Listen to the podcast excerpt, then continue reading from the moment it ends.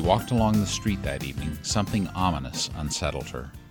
She heard footsteps behind her, and in her peripheral vision she saw a shadow. Goosebumps spread on the back of her neck.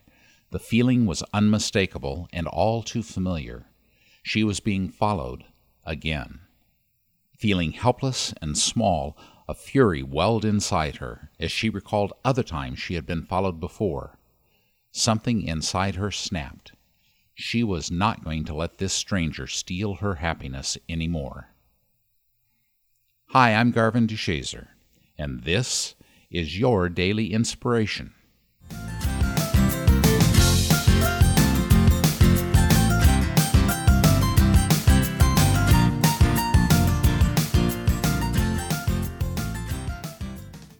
It was a calm, quiet evening, and she was headed to a stand up show at her favorite local club.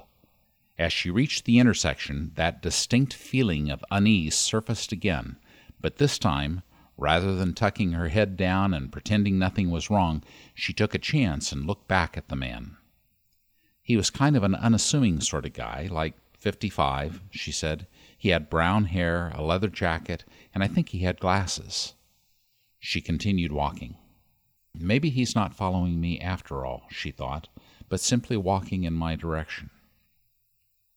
However, after a few blocks, the man was still right behind her, and she knew her original suspicions were right. Whenever she picked up her pace, he walked faster to stay right behind her. When she slowed, so did he. When she crossed the street, he crossed the street with her. I don't know what happened in that moment, she said, but something in my brain just snapped. Recalling the times in the past that she'd been followed and refusing to stay in that feeling of powerlessness, she made the unthinkable decision.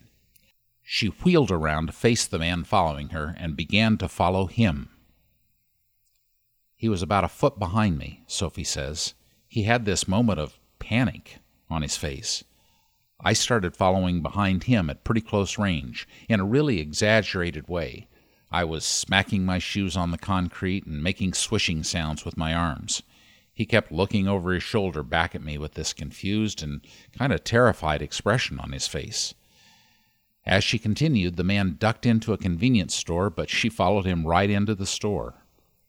He did this terrible job of pretending that he was reading a magazine, Sophie says. He just grabbed a random magazine off the shelf, and I grabbed one as well. And I just stood there looking at him. After a few minutes of that, he left the store, and I left the store, and eventually we got to the subway. He just disappeared down the escalator into the subway, and I stood at the top of the escalator and said, Bye bye. It really felt good. So, how did Sophie manage to transform a frightening experience in which she felt powerless to one of triumph and strength? She made a quick decision to refuse to be ruled by either a stranger's actions or her own past emotions, and she acted immediately on that decision. The truth is, we need not ever feel helpless, small, or powerless in any given situation. Although Sophie's decision was risky, some might even say reckless, it was a bold move that got her out of a tough situation, and more importantly, allowed her to break out of her feelings of helplessness. You know, with some advanced planning, we can usually avoid putting ourselves in these kinds of situations.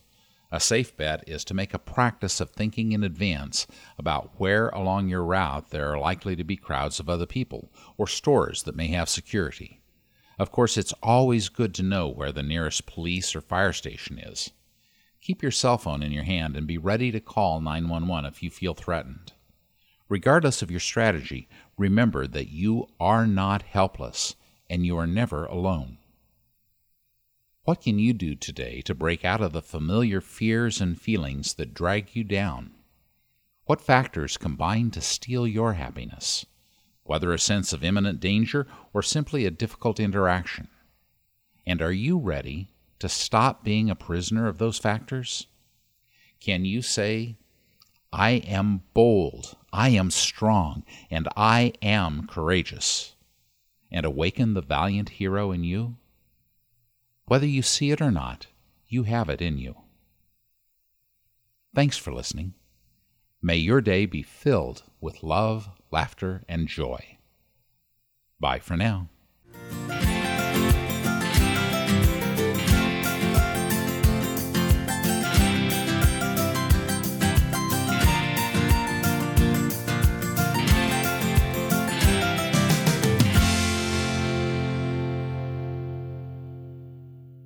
Hi, this is Scott, producer for the Daily Inspirations podcast.